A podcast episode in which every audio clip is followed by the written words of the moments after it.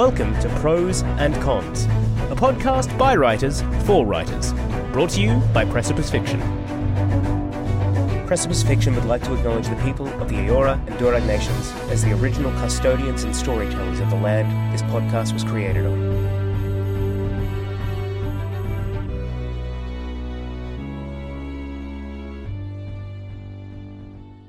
Hello, everyone, and welcome back to Prose and Cons, a podcast by emerging writers for emerging writers, because sometimes we feel like pros and sometimes we feel like cons. And there are people sleeping right now, so I'm going to be speaking in ASMR mode. And today we're going to be speaking about AI. For those that don't know, that stands for artificial intelligence. And we're going, yes, some people, you know, you never know. You never know. Um, the big uh, elephant in the room in a lot of industries right now. We're going to be looking at the elephant and talking about the elephant and how big its ears are and all those Mm. great details. hmm And today I'm joined by Paddy Boylan. Hi, I am Paddy Boylan. I'm a technical writer, editor, creative writing teacher, and sometimes I find the time to write fiction. That's right. And we got Ally Burnham. Hello, I'm Ally. I, I was super impressed by your intro, Paddy. You did that so smoothly. Oh, thank you. I've been racking them up lately, so you get you get into habit. oh, very good. Mm. Um, I am a screenwriter. I also write in prose. I'm a full-time creative producer. What that means is I help program creative uh, writing classes and opportunities for emerging writers is my day job. So I'm always in, in and amongst it Is that what and you do? hosting writing. Yeah, that that's what I actually Right, okay. that's my West Words job. um, and and hosting workshops. I'm hosting a NaNoWriMo workshop in uh, just before November, which is a lot of fun uh, to get people inspired in writing. Um, and relevant to today, um, I am appearing at a panel at Sydney South by Southwest, and the actual topic of that panel. So you get like a sneak peek of the talking points today Ooh. is um, AI in and how technology is shaping storytelling. Uh, so Hmm. I'm excited to give the the for those who can't make Sydney South by Southwest. This is like a mini podcast version today. Isn't that exciting? Yes. Ooh, it is. Uh, and I'm Phoenix. Uh, I'm a freelance editor, um, prorated editor on Fiverr, as well as founder of Bent Light Writing, which is um, it's a collective of copy editors, uh, developmental editors, all that, as well as um, authenticity readers who read works to make sure that they're representing well different groups of people from different experiences and different backgrounds um, as well as I'm an agented children's book author, and that's about it. Got nominated for a Aurealis Award. That happened too. Onto this elephant. So, Chatbot GPT released an early demo on November 30th, 2022, uh, and is now basically an entity out in the world, is more or less a household name.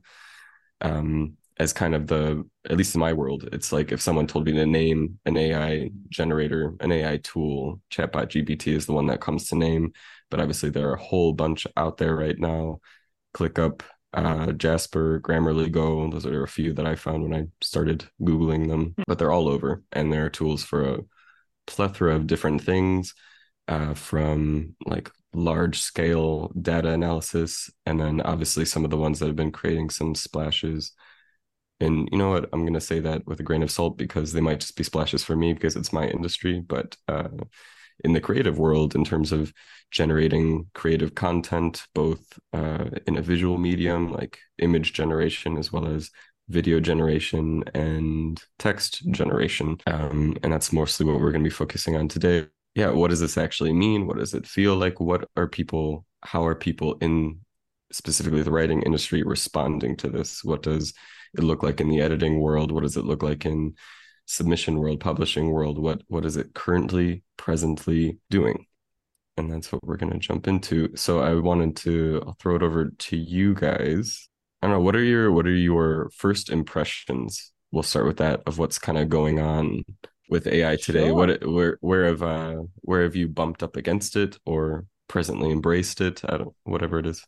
Mm. No, that that's a good way to pitch it. Where where have we come across it so far? So Hmm. I, uh, with the panel I'm hosting, the reason I'm part of that space is because of my work on Metropius. Uh, and Metropius is in an interesting space because they were already experimenting with um kind of the animation side of things leaning into real-time gaming and AI is a very interesting tool in where that's going. Um, so I I'm just a fly on the wall writer who's kind of watching that space as the writer on the team as they're Mm. they're thinking about how can we create a user-led experience in game if the AI is the tool uh, we help generate real-time content. An example of that is so say you're playing a big sandbox video game um at the moment there is some writer that they would have chained to like the bottom desk in the basement who comes up with lines and lines and lines and lines of just little bits of dialogue uh to feed into all the npcs that you might bump into throughout the game just to try and make it feel like a big open world experience. But uh, if anyone's ever played one of those sandbox games um, that big open world experience does fall down when the dialogue starts to feel sameish. Eventually, you start to hear hear the repeated interactions, and even after a Mm. while, the models you bump into are clearly just like palette swaps. After a while, uh, so where the tech is going in terms of real time AI generated content for like sandbox gaming is it opens up the idea of more variety the dialogue would be written by an AI. So every interaction with an NPC is unique and can would never be repeated. And hmm. the even the model you're interacting with is a unique looking model that'll never be repeated. And only occasionally says something really racist. Yes. no, that that's a really good point. I I will pause to address that because I think that's really interesting now that we've we've dived into it. So I'm part of the Australian Writers Guild, and only about a week ago they released their formal like manifesto. Here's our paper addressing um, the Mm. Australian Writers Guild stance on it. Um, and they're quite aware that the gaming is the more harder space to, for like a better word, like monitor, legislate, because we're it's just moving so fast, faster than it is in film and TV.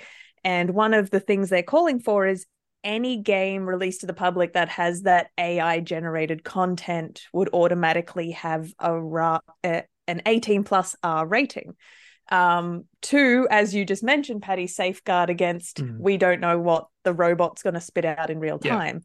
Mhm. Um, and and so the first thing that does that makes it less financially interesting maybe for all the small companies that were going to jump on it straight away because they would have seen it as a money saving co- tool cost but then they're like oh wait but if we're putting out an r-rated game we might not make back as many sales Mm. um, so it, it's it becomes an economic question the moment these games are legislated to have an 18 plus rating so i thought that was interesting but i, I suppose my personal take on that is um at least for me the most toxic and r-rated experience i've ever had in big gaming is usually when i've got a headset on and interacting with humans um and, and humans are usually the Yeah. more wild part of gaming Yeah. any content I've bumped up against. Um, and, and it is interesting, though, I would argue that the tool that might save us and be the moderator of those things is probably going to be an AI. You would train an AI to be the bot that moderates text, moderates yeah. out bad content. Like I think we we don't realize how much Facebook, Instagram, uh, the company I'll keep calling Twitter and won't call anything else, um, uses AI already to that saves us from the worst of humanity and the stuff that Mm. people would just be posting online. It's actually AI is what's already modding all that stuff out. So Yeah. it, it's interesting that the guild put forward that the AI's got to generate awful stuff, but it's humans also generate awful stuff. And I, I Hmm. thought that was just an interesting uh, talking What's point that funny- the AI mods prob- already save us from human content. I feel like when AI does it though, it seems more egregious. There's, I mean, self-driving cars, right? For a long time we've been talking about like, but what happens when it hits a pedestrian? And obviously that's a problem. But people hit pedestrians a lot.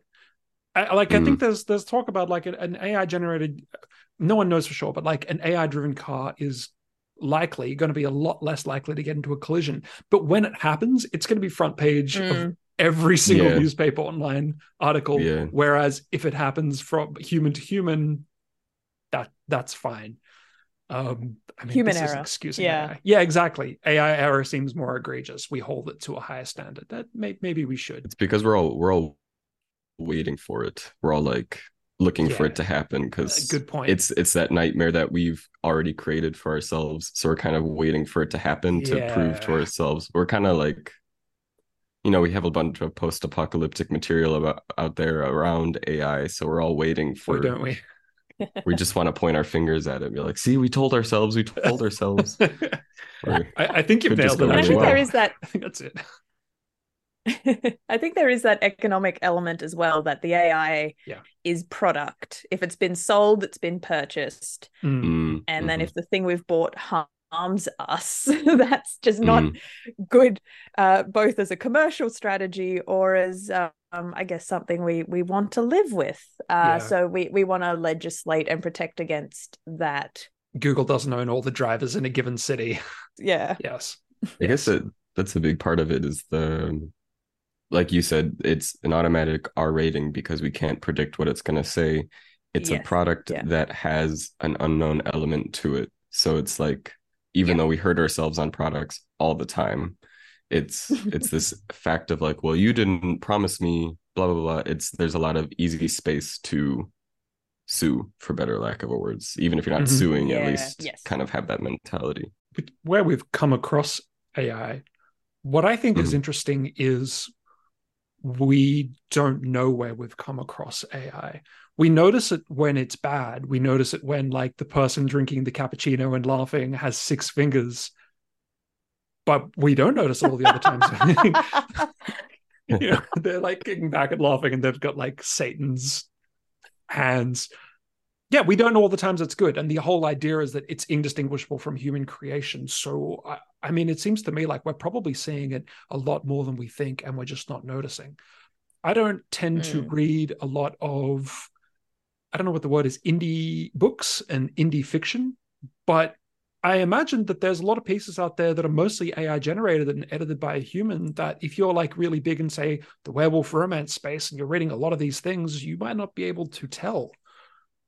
Granted, I, I don't read a lot of indie fiction, so I'm not sure. Mm. But so Ally and I were talking about this a little earlier. Have you guys heard, or Phoenix, have you heard that Amazon has recently put in a new rule that says that you can only upload three books a day now because of Oh my gosh. I mean, already that's a huge number, but it's because they're being flooded if, by if AI. you're just naturally writing three books eh, a day, Yeah. like you've already Yeah. got questions over the quality. That's an insane Some- output. Something's going on. I love how they drew that as the bar, though. I, I know. Only three. Amazon decides a human can write three books a day, but a computer writes four books a day. It's very That's arbitrary. um yeah. That's gonna Yeah. affect everyone using AI and oh what's his name? That one author that writes a ton.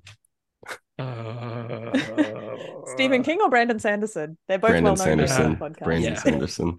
Anyway, the, the point is that uh, Amazon is already being flooded with AI generated books, it seems, Mm. and this is only going to get more common. Yeah. A fun That's fact on that, um, just while we're talking about Amazon, is Mm.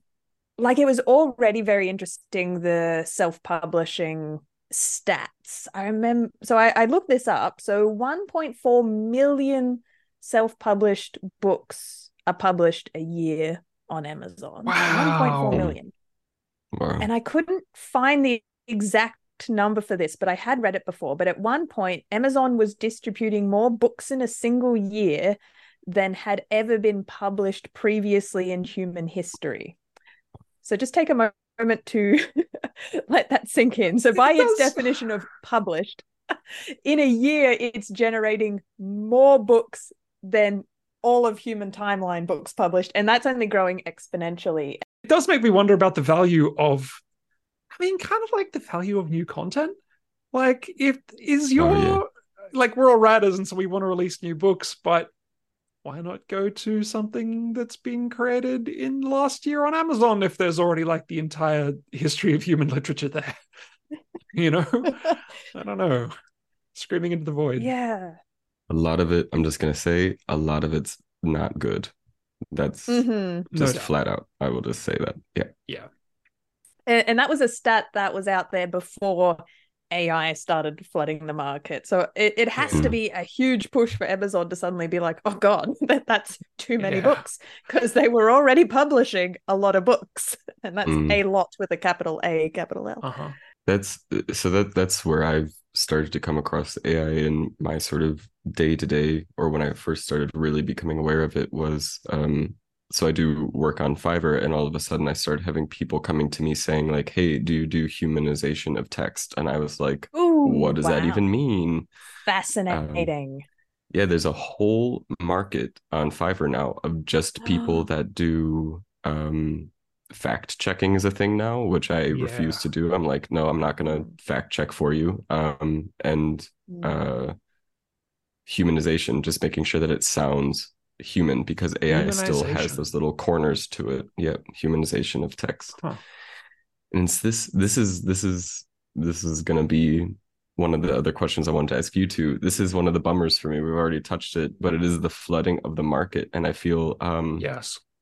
we're just gonna get these little factories that are just you generate text, you pay someone to edit it, you pump it up on Amazon to varying states of quality. Because at the end of the day, the people that are making a lot of money off of self-publishing books, uh, most of them are doing it by quantity rather than quality. Mhm. And it's just a matter of putting books out, putting content out. It doesn't matter what it is, or it matters what it is, but it doesn't matter how good it is to a certain degree.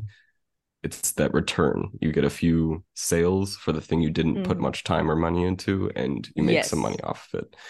So I feel like a big bit of the environment going forward is going to be that distinguishing factor that Mhm. authors can get on their work to say, this is actually it's a matter of us bringing the cream to the top because there is going to be a lot of noise um even more so than before Also, uh, I I read about this recently, and I don't recall specifics or grain of salt, but AI is is going to get increasingly good at everything, but also faking human presences and reviews. So we've got this system now where Ah, algorithms are really good yes. at, yeah, right, kind of scary. The whole indie self pub movement is kind of based on word of mouth in inverted Reviews. commas because it's online word of mouth. But when Mm. that becomes faked by armies of AIs writing really sophisticated stuff, making um, profiles, it seems like indie publishing online could the model could be under threat, right? Because you've got lots of people writing potential trash with AI potentially, and then lots of AI Selling it. leaving false reviews saying like this is the greatest Oh piece gosh. of work since Melville. What happens? And maybe it's just going to mean like a big return to more traditional publishing because you can't could get that past uh, like a publisher, right?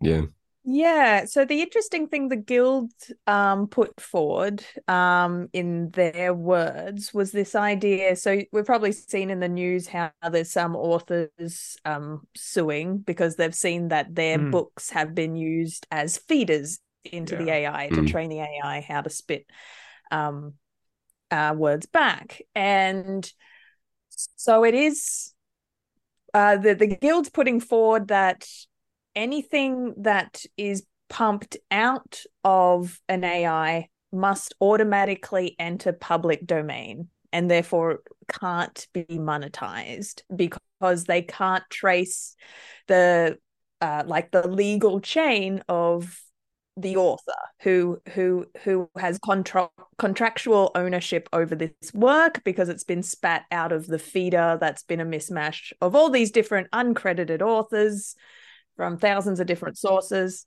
How do you prove it? How do you prove that a book's AI written?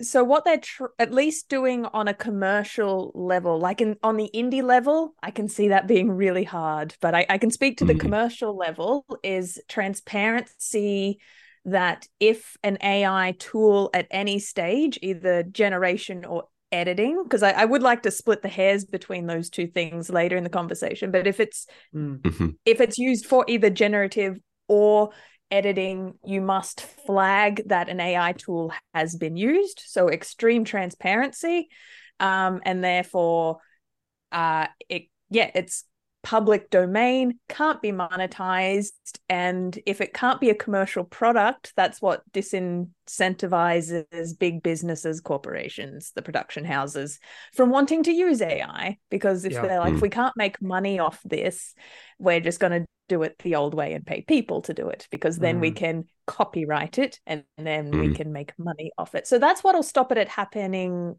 That'll that'll stop it happening at the big levels um, Mm, when contracts are involved. Mm. um, but Yeah. what's stopping the indie author from, as both of you have pointed out, just the the they're like minimal time. Even if this takes me half an hour and I make ten dollars off Yep. this, Mhm. then Yep. they're going to keep doing it and doing it and just Mhm. monetizing that.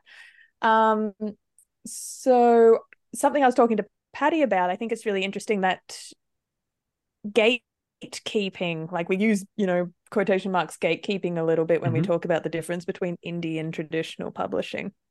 Um, that agents and publishers act as gatekeepers to authors getting their work Mm, yeah. out there but that that human relationship between the writer and the agent I, i'm speculating if that might become more important than ever that you have it's almost like a verify you're real Mhm. um, in Hmm. australia we have a very we have a fairly healthy ecosystem of writers being able to approach publishers straight away uh, and not needing to go through an agent but if publisher slush piles are just being flooded by ai generated manuscripts and they don't have the manpower they don't have the soft infrastructure admin Hmm. m- money to pay someone to go through that slush pile they're just going to shut their doors and they'll be like we only take um, recommendations from agents because we know an agent is a human. And the Mhm. human and then the agent can verify that the writer is human. Um, so i'm wondering if that two-step gatekeeping might be the solve to that um unfortunate yeah situation i don't Yeah. like it but it might be what's what stops it Yeah. It kind of reminds me of um like how the scientific process works, right? I mean, people accuse like scientific academia of being like an ivory tower, but it's there to stop like an avalanche of crud. People writing papers on like this thing that I just came up with is the greatest, and here's a study I did with 10 of my friends. And you want to gatekeep that because you need like a group expert to say, like, well, is it? Like, let's let's actually break this down. So I don't know, like, yeah, it seems kind of it, it- like I think there's the natural tendency to think like, oh, gatekeeping, like we don't want that. But when the alternative is a lot of crud, like, what's the Hmm. alternative? The alternative Yeah, I can uh, think of is like maybe we also start generating tools that are humanization tools in the sense that they're designed to track human activity on a project in the sense of like Mhm. Hmm. certain modifications of keyboard trackers or copy and paste trackers or things like that to show Yeah. like when, at the time of this document being generated there was no outside content coming in everything that was here was written on the page itself or something Oh, like that's that. interesting. Like, so like using hardware to verify that a human created it. Yeah a to slower Wow. input into Yeah. the document yeah that's really. I've heard of that fascinating before. just I mean, there's came just came to me right now there's going to be a You've whole solved it, Phoenix. uh, that's really it's it. kind of fun futurism. There's going to be like if that happens, like you can see an arms race of people breaking that, and then uh, you know like how do we bypass that, and then how do we improve it? And but I'm sure that's Yeah. already happening. well happening. that's how those little capture tests already work right like the just click Yeah. the box it's Yeah. not tracking the click the box it's tracking the squiggly mouse movement on your way to clicking the box and Oh, it's is that right? your mouse movement Ah, across the page verifies you're a human with a jittery hand yeah. rather than a bot that just goes click I also Just Um, heard so that that finding sounds like the same thing I also heard that finding all the motorcycles is actually there to train like AI recognition tools on like how to identify a motorcycle from like a five year old in the background. We're all training the AI as we as we try and protect against the AI. I was So once given telling one that was six tiles and it was the back of a bus. The whole picture was the back of a bus, and it's click all the tiles with a bus. And I'm like, all six tiles are a picture of a back of a bus. what do you want? Yeah, from you me? win. I'm like second guessing it. yeah. Is it messing with me? So are you telling me all the time that I've proved I'm not a robot? I was just training a robot. This is what I hear, but I mean, Oh my gosh. I know it's an Ouroboros. It's Oh robots all the way down. Uh, but on a, a creative angle to this, uh, thinking about agents and publishers, um, I, I'm interested in the idea of formula and formula storytelling. So, Hmm. and especially in screenplay, uh, um, Hmm. Formula is really important and you are rewarded for writing to the formula because there are metrics that sell. Netflix literally tracks when people stop watching at a certain point if you hadn't haven't hit Oh, a certain turning point at a certain Oh, yeah. time. Like there's data is informing formula and structure a little bit. Um and also to the point where there was this trend with writing your synopsis, submitting it to the agent, submitting it to the publisher, that your your synopsis needs to sit in a very strict formula. And now I'm watching this trend with AI, and what AI will get really good at doing is the formula. Yeah. So so I'm speculating when I'm talking to emerging writers as my day job and they're talking about pitching to agents and publishers, I'm saying use your synopsis and now your cover letter to the agent to be as human as possible. Like I feel mm. like we're about to enter an era where the the weird quirky stuff that you can put and shape your synopsis and put in your cover letter will stand out and be rewarded against all the authors that Hmm. may be using AI to just sharpen up their structure to meet what has been really strict structure tools Hmm. um, and expectations to this point. Um, and especially, this is kind of scary. An example that has been shown to me, I don't think it's open to the public yet, but it's this storytelling they're calling it like a writer's aid um but what it does was there was literally a drop down menu where it's like pick your genre and it was like romance and then pick down what scale of romance. So you'd be like cozy steamy or like erotic. And then it's like plug in a few more keywords and then it would like spit out the formula for you as Yeah. a writer and then it's like Yeah. cool here's your Mm. beat sheet now write to this and i'm like that Uh-huh. like it's interesting in a uh-huh. I see why it's a really good beginner's writer's tool.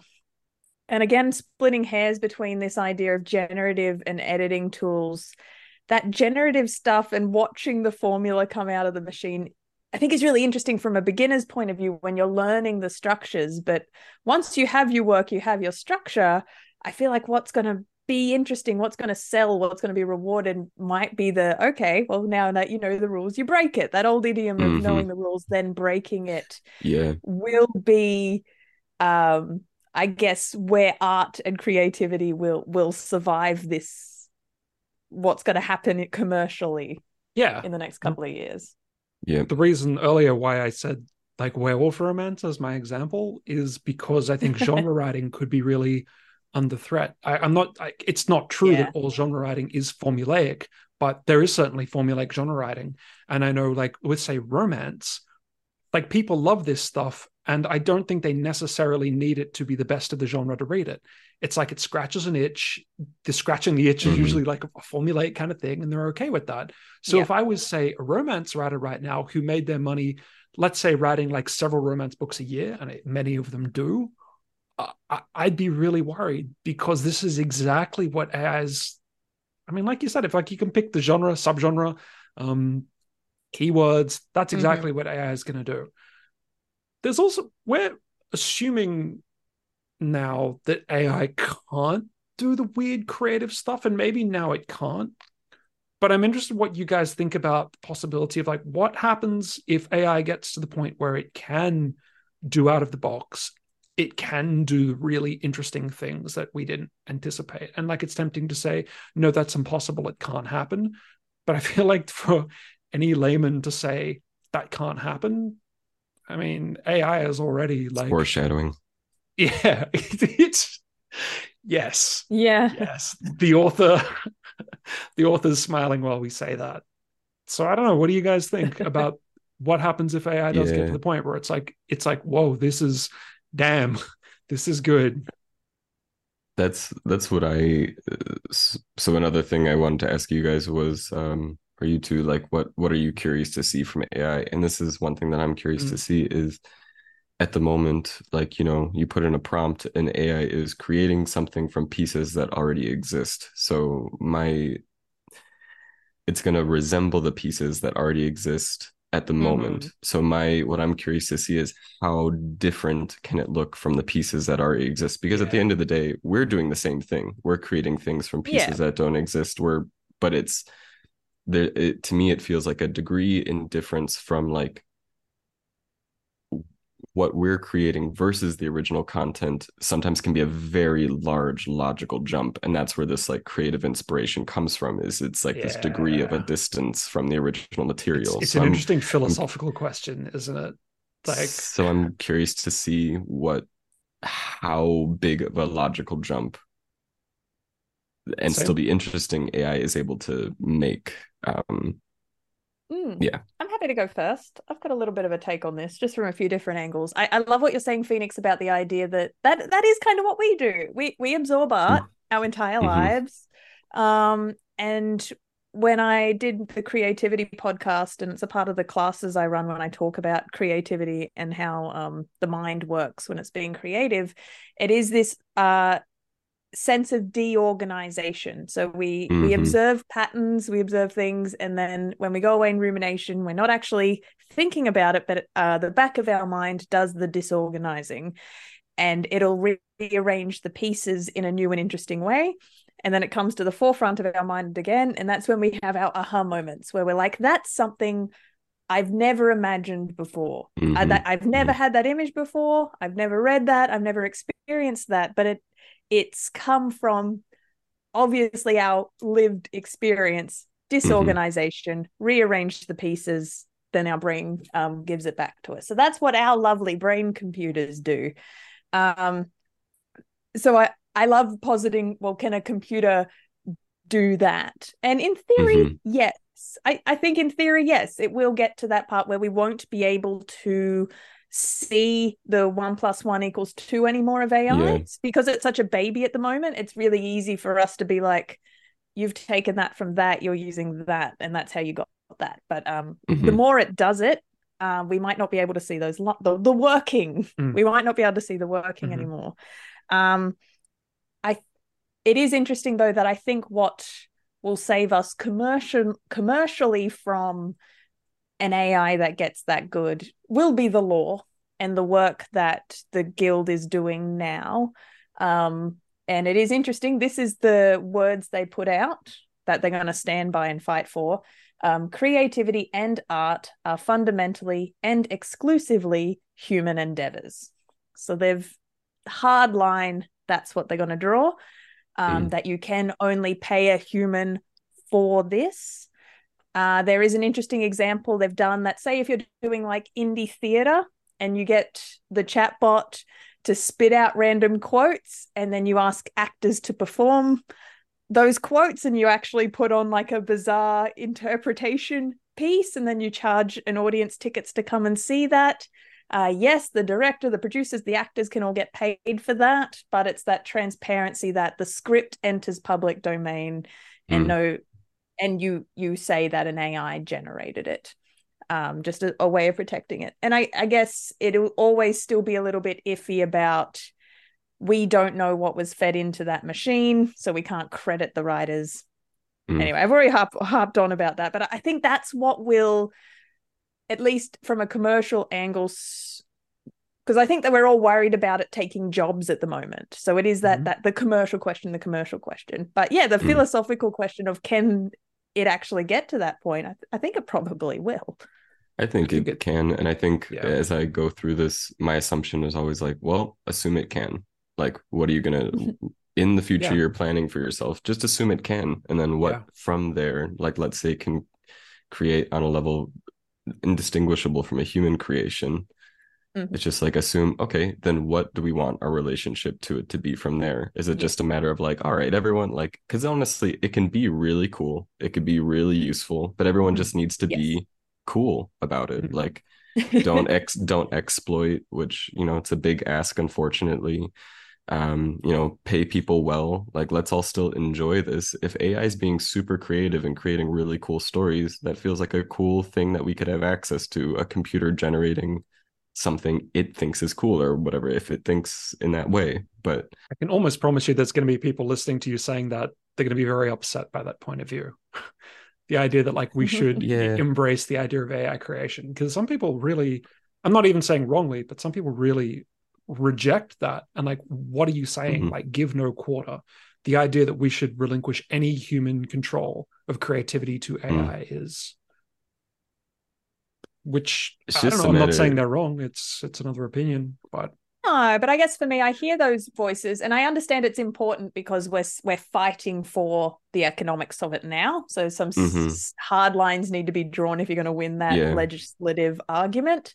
yeah, Um, but I, I I do fundamentally think it's also a, the definition of a conservative point of view to try and put it back in the box. And I guess I always like to think of myself as a progressive, um, just not even labeling those as political parties, but are you a conservative? Are you a progressive? And um, trying to halt things as they are, resist it, put the robot back in the box.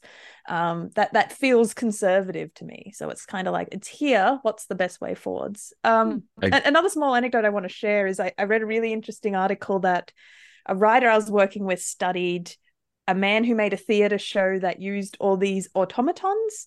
Um and they it was basically just putting the robots on dance uh, on a stage and making them dance and the study of why humans are so fascinated with the first thing we did when we had automatons was we wanted to see if they could replicate dances. We wanted to see if they Hmm. could replicate actors and we're fascinated by that and what it can do. And so i'm wondering if this is just another era of make the robot dance it is something we have Hmm. always done with our technology as soon as we have a new robot we're like put it on a stage make the Hmm. robot dance so i think we're doing that we're trying to work out its limitations um, and it's okay to embrace that little the excitement we get from making the robot dance but after a while we have always realized it is a fad automatons have not replaced our actors not all Mm. our theater shows are Mm. automatons so i think the robot may go back in the will find its place and i hope that riders get to be the ones to decide how these ai tools are useful for us moving forward I hope so. yeah, I think one way things could go is like you know how there's um Etsy, and Etsy is a marketplace Mhm. for craftspeople. You you Yes. pay more for like a wooden carved duck rather than an IKEA duck because something about the idea of Mm, the person sitting at home lovingly carving these ducks is intrinsically worth more to you. The moment you know it's mass produced by IKEA, it cheapens it. So that's a thing. Mm. But yeah sometimes I wonder to what extent. So, right now, we've got like almost the revulsion of AI, not all this, but like AI generated art and AI generated creativity. What happens if a generation grows up in a world where AI generated creativity is the norm and they're awash with AI generated images? Like the first generation to grow up and just think, like, of course that's generated by an AI. Like, why are you even asking that? Mm. would it cease to Mm. matter to them? How much? How much is the importance for us that these things are created by a human? How much of that is actually cultural? And if it is cultural, and like there is a generation that lets go of that, well, that's interesting. Like the idea That's Yeah. that our, our ancestors created things, but like we don't. That feels quaint and that feels backward. That feels pessimistic, but I I don't know. That seems really plausible to me. And maybe there'll always be like the market for the Etsy. Like people want, like, yeah, this is a book written by a person. Can you imagine sitting down and writing an entire book? That might be like the little corner of, you know, the market. Mm. I've thought of that too. Um, I uh, so one one thought that has been like a really interesting one for me is like in this topic of humanization of text. Yeah, the humanization of text term. comes from two d- angles because there's one angle that we need to make the AI sound like a human. Mhm. The other end is humans getting used to AI sounding things. And if that becomes what we adapt to, suddenly we meet on this middle ground where there's no whatever. That's possible as well.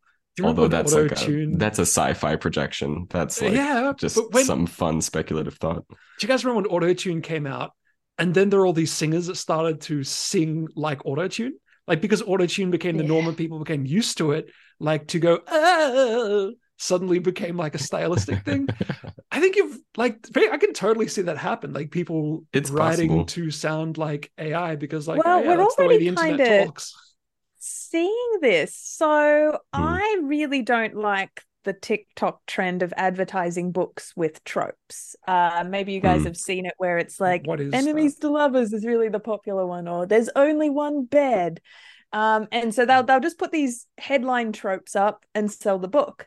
So then what writers start doing, they're like, I'll just write a book to that formula because people Mhm. are buying it just for the trope. If you're like, Uh, you want yeah, an em- yeah. enemies to lovers, I will write an enemies to lovers Yeah. without any more kind of creative thought than that. And someone put it into I'm like, why am I butting up against this? Why don't I like this? Why am I being an old crotchety millennial? I needed to Oh, go and talk to a Gen Z for them to point it out to me. It's creatively cheap, even if it's like marketably successful. Yeah, it's it's kind of but they- artistically empty. It is. And they highlighted for me that that's how they used to use the tags on fan fiction online. Where if someone wrote a fanfic of something, and then the tag they would use would be enemies to lovers, there's only one bed. And so, kind of that fan fiction lingo has now broken through into how publishers big the big five publishing houses are now advertising their books and how writers are now hmm. writing their books all started with fan the, these fan fiction tags. So that, that sounds like the same thing you were describing to before Paddy about the auto tune is it's kind of like this yeah it is a technology came first and then we've adjusted our culture and approach to the art based on that that got popular. And that that just kind of blew my mind a little bit that I'm like it is Yeah. it's just fan fiction coming full circle because now all the 13 year olds 20 years ago are now the writers being published today You know, Karl Marx said all history is driven by changes in material circumstances, and I don't know when we talk about stuff like this, like yeah, maybe it's it's all material circumstances that that changes things. Um, this is certainly, I don't know, it's a brave new world, and it's whatever happens, it's going to be really, really interesting to see. Like the the sci-fi nerd in me is like, Yeah. this is going to get weird, you know, yeah. good or bad. It's as a it's gonna be counter to real the weird. AI as a counter to the AI putting out um good creativity or good writing have you guys Hmm. heard of the the official word is model autograph I'm going to pronounce it wrong model autophagy no that's not how you say it auto anyway it stands Autophagy? for mad Oh yeah. say it again Autophagy? I don't know. Yes, yes, autophagy, autophagy, model autophagy disorder. There we go. Use that one in your Hmm. edit. Um, but it stands for MAD. Basically, it's this idea that there's only so much. Okay, so it feeds. You feed into the AI machine uh, to generate its inputs, and then the AI machine starts using its own outputs to feed back into itself Uh, and yeah. starts to cannibalize itself and still it until it just distills down into this slurry of nothing. Yeah, Um, cultural so gruel. cultural gruel. So Mhm. that's you know a spicy take from Ally. That's what I think fan fiction is a little bit. Um, but it could because it is this cannibalizing on the same source material down and down, down, Yeah, down. yeah, yeah. um and the idea of tropes that's how we're using tropes if we're advertising with those tropes but then we write to those tropes it's the distillation of creativity down to the Mhm. bare bones and we yeah this idea that ai images we see it in the graphics that it's starting to use other AI generated graphics to create new AI graphics and it's mm. it's just going to eat itself to death and this will only exponentially get faster and faster this cycle unless they can put new originality fed into it to, to stop it eating itself to death mm. um so that posits that the human's disorganization and pure creativity will be fundamentally important to the AI machine, not mm. cannibalizing its own creativity to death. Mm. that makes sense. It does, it does make sense. That's where I kind of landed on the point I was bringing up before around like that logical jump humans can make, that sort of inspiration that takes something mm. that's like completely irrelevant seemingly and creating something that feels like more or less completely new mm. even if it is like it's it's this fine grained blending down of information that gets yes. built up into something that's like fully distinct more or less but you can argue it as a degree of a jump from where it came from um the thing that i that made me think about that was a while ago um an acquaintance of mine i was telling them about my book idea and they're like oh have you considered using ai for it i'm like I have not. I actually have zero no. interest in that. That yeah. feels just whatever. Yeah. He plugged my without consent, but it went fine. But he plugged my the basis that I had talked about into an AI tool and read back the synopsis. And I was so uninterested in the synopsis. Mm-hmm. I was like, I've heard that story before. My story mm-hmm. is like so different yeah. from that. Like it's that's that's doing things that I've heard before. Mine is doing things I've never heard before. So it's this feeling of like, oh, at the end of the day, it could only create something new from large pieces it already had. And so it was that feeling mm. of essential like there's an essential piece that humans are still playing in this. And the thing that scares me, it's not even like fear, it's just kind of a bummer to me. The only thing that really gets me down about AI creation and like and like what I was saying before, if robots, if computers get really good at generating material and it's actually interesting to read, I'm I'm okay with that. Like the thing that bums me out is the the noise and the watering down. I don't want things mm-hmm. to lose meaning. So it's like mm-hmm. if people are just like, oh, we can make a book in 30 minutes, let's do it. And it's just like this sea of noise and meaninglessness that's such a bummer to me as well as like with um AI generated images. It's like if it takes meaning out of what because people are flooding the world with all these images that are computer generated, it starts to take meaning away from people that are actually harnessing this skill to create this image. And it's just that's the thing that's a bummer to me. But if and it, it I don't know. So yeah, it, no, if yeah. Yeah, and I was going to say so, a position I found myself in the other day was actually advocating for the fact that writers like writing. And I didn't think that was a controversial yeah. take until I kind of had to say it out loud because I think there's some producers and then some tech people who are making these tools who go, writing takes a really long time. We can make life really easy for them. Uh, mm. We can save producers some money by speeding up the whole process by inventing these AI tools that help the gener- generative process. And I, I, think there's a lot of rhetoric around writers complaining about how hard writing is, how writing does take a long time, how it can be soul crushing. But then we have to be like, okay, we've been complaining for a long time, but we we write and we do it the long way because we actually do like it and mm-hmm. it's fun. I, I had a producer kind of hyping how exciting it'll be. He's like, you can use this tool, it'll sp- speed things up.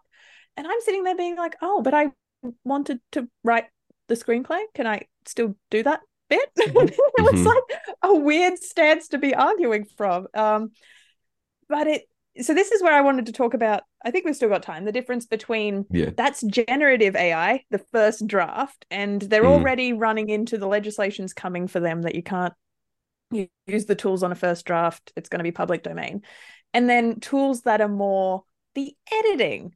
And I can see AI mm-hmm. tools actually being incredibly useful and potentially the future of AI tools in writing in the editing process. So letting mm-hmm. writers still do the first draft, the generation, the thing that can be copy- copyrighted, the thing that's new and exciting and breaks rules. Um, but then we've already got things like Grammarly, you can argue, Mm. is an AI. uh, Pro Mhm. writing aid, even more so, because that'll s- suggest a whole sentence about how to reword a sentence Yeah. if you've written kind of a funky sentence. So, so that's AI, and I think writers um, will want to use that. They want the help in the editing process, not the first draft process. hmm You guys have similar instincts around that? Hmm, yes yeah, and no. the thing that's there's the area I've been thinking about, like where I I could see something being fully replaced by AI eventually is copy editing, where it's just grammar rules, full punctuation, and grammar. Like it's like feed it into an AI, have it done in a few seconds. That makes sense to me. It's like okay, I can let that one go. Like I could see that.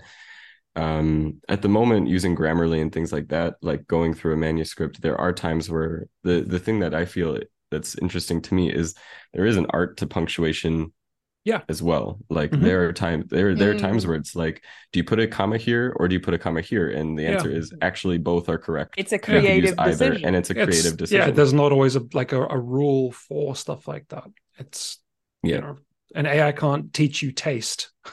and AI can't teach you there are times like- where it's like do you use a dash or do you use a semicolon i'm like both are correct but a dash is better here like it's Yeah. it's And that's why I say yes and no with the editing thing. Like on one level, like, yeah, there's only one correct spelling of a certain word in a certain like language. mhm.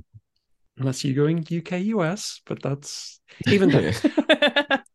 But editing is also essentially creative. You know, I, I was actually thinking like, yeah, of course, AI to an extent is going to be able to to uh, replace a lot of copy editing, but the, you know, there's the comma issue, but also there Hmm. there is the issue of overall taste. So, I mean, Phoenix, you're an editor. Like when I was thinking about this whole topic today, I was thinking like, well, of all of us, maybe your profession is the most protected because ultimately, what AI generated content is always going to need is human oversight, is a human to Hmm. look at it and say like, my human brain thinks this is good. My human brain thinks these changes should be made. Like an AI can't Mhm. Presumably shouldn't if you're a company or whatever that cares about the output of your stuff you can't rely on the computer to be the final checker. You you need the human to make Mm. sure it's the final checker to make sure it hasn't said something insane and racist or to make sure it hasn't yeah. put out gibberish.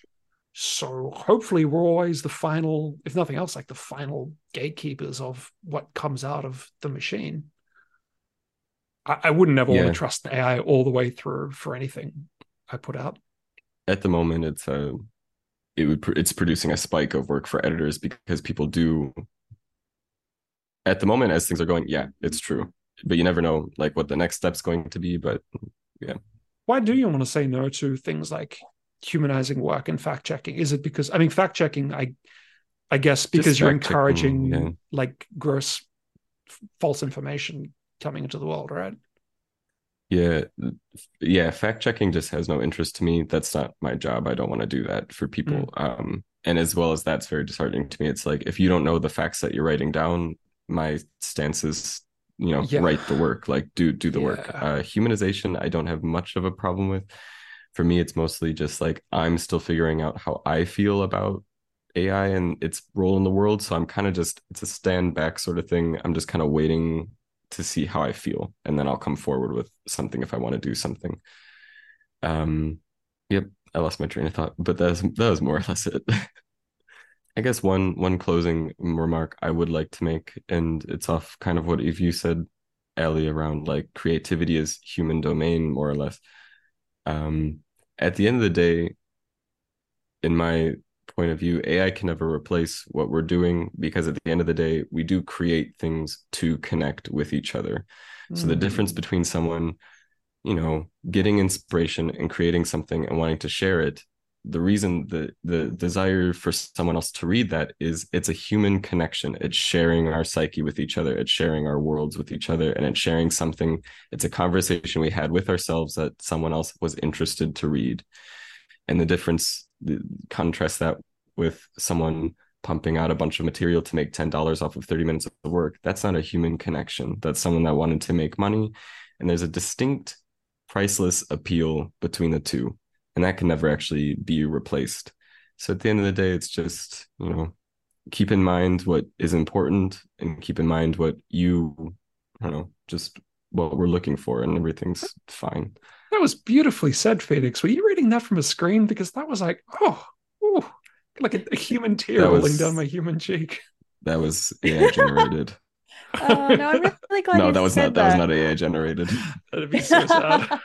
um because I'll, I'll keep this brief but I, i'm working on a screenplay at the moment that's an adaptation of a short story that was written over 100 years ago um, and i'm doing a modern interpretation of it. And i i was getting a bit stuck on a scene i literally needed to write today so i went back to the source material to kind of get inspired. So it, it's a public domain piece because it's Hmm. um so and i was reading the dialogue and i'm like i can take this dialogue feed it into my adaptation. And it's kind of the art of the adaptation and finding my own take, but knowing these words existed from another artist 100 years ago and how to handle those uh, uh, words that had been given to us and then, you know, funnel through me and then put out into the world. And, and that is about that, that human, that sharing.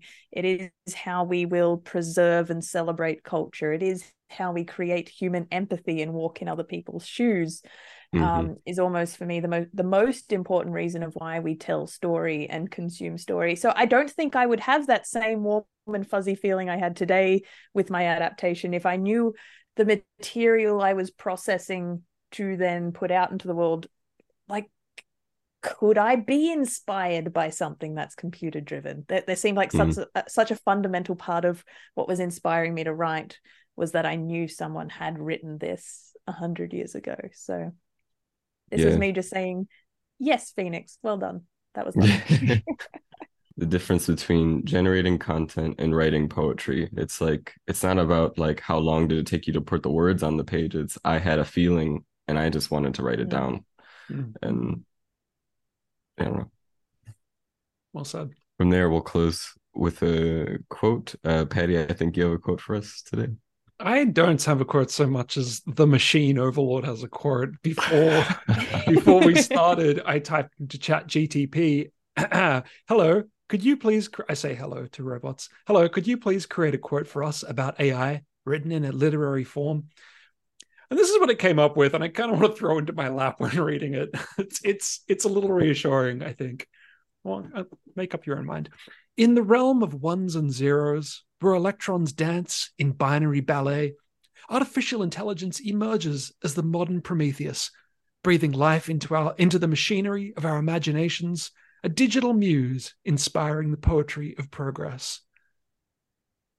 And that's just the most corporate video thing I've ever read. So Yeah. AI does that a bit- well. It, like, calm, calm down. It's like an insurance ad. You- You'll be like, I've got notes. I've got notes. Yeah. Yeah. yes. Yes. Yeah. Thank you, ChatGTP. Uh, Thank you, Chat GPT. Um, that's gonna do it for us today. Uh, and then Ally, do we do have a we do have an audiobook coming up? But Ally, do you want to talk about that really quick? Yes, an audiobook recorded by real humans uh, coming out. Um, coming soon. We don't have a date for you yet, but it is exciting that the new Mythic audiobook is fully recorded. Um, I have a husband downstairs who's putting it the final checks on the final files as we speak. Uh, that one's going to be coming out on Audible, so you'll be able to find that very, very soon. Um, and we can't wait to be in your ear holes even more than we already are.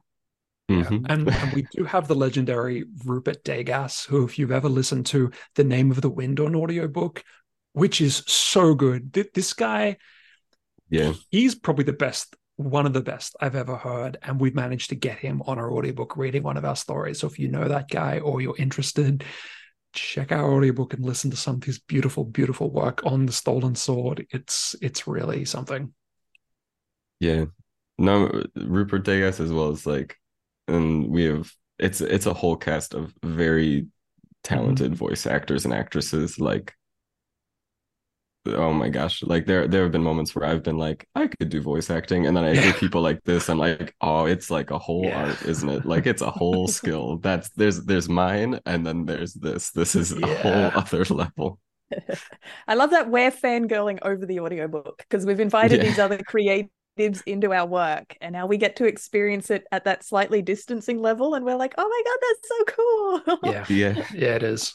Well, thank you for listening to Prose and Cons yet again. And um, yeah, we'll talk to you next time. That's going to do it. See you later. see you next week